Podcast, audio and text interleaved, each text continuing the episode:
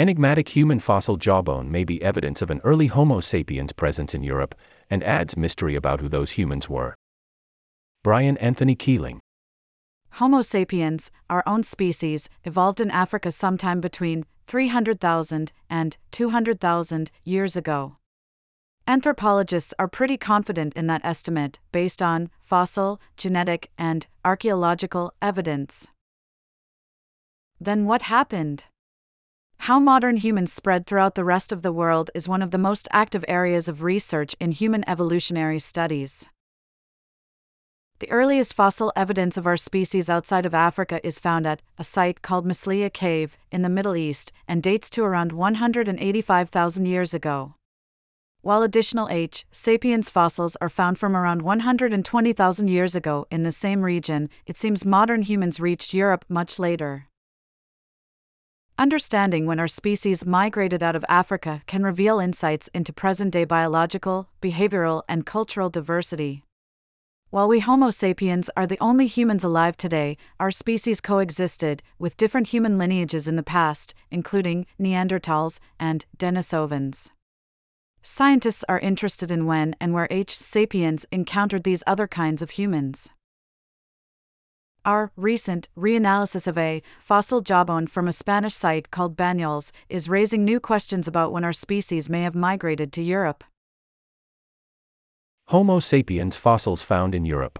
The first documented discoveries of human fossils were in Europe just before Darwin's 1859 publication of The Origin of Species. Ideas of evolution were being actively debated within European universities and scientific societies. Many of the earliest fossil findings were Neanderthals, a species that evolved in Europe by 250,000 years ago and became extinct around 40,000 years ago. They are also our closest evolutionary relatives, and, because of ancient interbreeding, the genomes of people today include Neanderthal DNA. Because of their early historical presence, Neanderthal fossils had a big influence on how early researchers thought about human evolution. The first fossil evidence of Neanderthals was found in 1856 during quarrying activities from the Neanderthal Neander Valley in Germany. Paleontologists took the hint and started to search for human fossils in other caves and exposed areas that preserved ancient sediments. More than a decade later, in 1868, paleontologists uncovered H. sapiens fossils at the site of Cro-Magnon in southern France. For much of the 20th century, the 30,000 year old Cro Magnon fossils represented the earliest fossil evidence of our species in Europe. More recently, evidence for an earlier H. sapiens presence in Europe has come from two sites in Eastern Europe, including a partial skull from Zlatý Cave in Czechia, dating to 45,000 years ago, as well as more fragmentary remains from Bočo Cave in Bulgaria, dating to around 44,000 years ago. Ancient DNA analysis has confirmed that the fossils from these sites represent H. sapiens. Additional, potentially earlier, evidence is represented by a single tooth dating to 54,000 years ago from the Grotte Mandrin cave in France. This is where the human fossil from Banyoles comes into the story. Reinvestigating a Neanderthal mandible. Over a century ago, in 1889, a fossil human lower jaw, or mandible, was found at a quarry near the town of Banyoles, in northeastern Spain. Pere Alsius, a prominent local pharmacist, first studied the mandible, and the fossil has been curated by his family ever since. A number of anthropologists have studied the fossil over time, but it has not usually been included in discussions about H. sapiens in Europe. Most researchers instead argued it represented a Neanderthal or showed Neanderthal like features, in part because the Banyoles fossil lacks a feature considered typical and diagnostic of our own species a bony chin on the front of the mandible. Researchers did not have a good idea of how old the Banyoles mandible was, with most believing it likely dated to the Middle Pleistocene, 780,000 to 130,000 years ago. That age made it seem too old to represent H. sapiens. Thus, with the absence of a chin and the presumed early date, the designation as a Neanderthal seemed to make sense. Based on recent modern uranium series and electron spin resonance dating, researchers now believe the Banyoles mandible is between 45,000 and 66,000 years old. This younger estimate overlaps with the early H. sapiens fossils from Eastern Europe. Working with Spanish paleoanthropologists and archaeologists, we took another look at what species the fossil might represent. We relied on a CT scan to virtually reconstruct damaged or missing portions of the mandible and generated a 3D model of the complete fossil.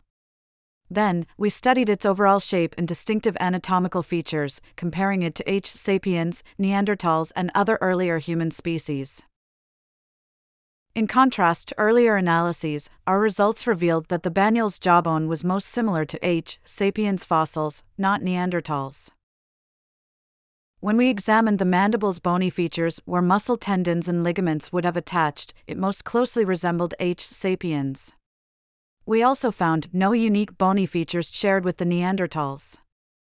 Additionally, when we used sophisticated 3D analysis techniques, we found that Banyoles' overall shape was a better match with H. sapiens than with Neanderthal individuals. While nearly all of our evidence suggests this prehistoric human was indeed a member of our species, the lack of a chin remains puzzling. This feature is present in all human populations today and should be present in Banyoles if it is a member of our species. Figuring out the closest match. How do we reconcile our results showing that Banyoles is a modern human with the fact that it lacks one of the most distinctive modern human features? We considered several possible scenarios. When the mandible was discovered, it was still encased in a hard travertine block and only partially exposed. During initial cleaning and preparation of the specimen, it was accidentally dropped, and the chin region was damaged. The fossil was subsequently reconstructed, with the damaged fragments aligned in their correct anatomical position, and the current state of the fossil does seem to accurately reflect an original chinless shape. Thus, the lack of a chin in Banyoles cannot be attributed to this initial incident. Could the lack of a chin in the Banyoles fossil be a result of interbreeding with Neanderthals, who also lacked a chin? Genetic evidence suggests that H. sapiens most likely interbred with Neanderthals between 45,000 and 65,000 years ago, making this a possibility. To assess this hypothesis, we compared Banyoles with an early H. sapiens mandible dating to about 42,000 years ago from a Romanian site called Peștera cu Oase. Ancient DNA analysis has revealed that the Oase individual had a Neanderthal ancestor between four and six generations back, making it close to a hybrid individual. However, unlike Banyoles, this mandible shows a full chin along with some other Neanderthal features. Since Banyoles shared no distinctive features with Neanderthals, we ruled out the possibility of this individual representing interbreeding between Neanderthals and H. sapiens. We're left with two possibilities. Banyoles may represent a hybrid individual between H. sapiens and a non Neanderthal archaic human lineage. This scenario might account for the absence of the chin as well as the lack of any other Neanderthal features in Banyoles. However, scientists haven't identified any such non Neanderthal archaic group in the fossil record of the European late Pleistocene, 129,000 to 11,700 years ago, making this hypothesis less likely. Alternatively, Banyoles may document a previously unknown lineage of largely chinless H. sapiens in Europe.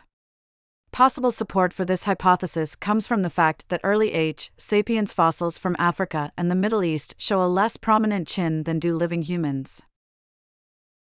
Additionally, ancient DNA research has shown that H. sapiens populations in Europe before 35,000 years ago did not contribute to the modern European gene pool. Thus, we believe the least unlikely hypothesis is that Banyoles represents an individual from one of these early H. sapiens populations. Our study of Banyoles demonstrates how new discoveries about our evolutionary past do not solely rely on new fossil discoveries, but can also come about through applying new methodologies to previously discovered fossils. If Banyoles is really a member of our species, it would potentially represent the earliest H. sapiens lineage documented to date in Europe. Future ancient DNA analysis could confirm or refute this surprising result. In the meantime, the 3D model of Banyoles is available for other researchers to study and form their own conclusions.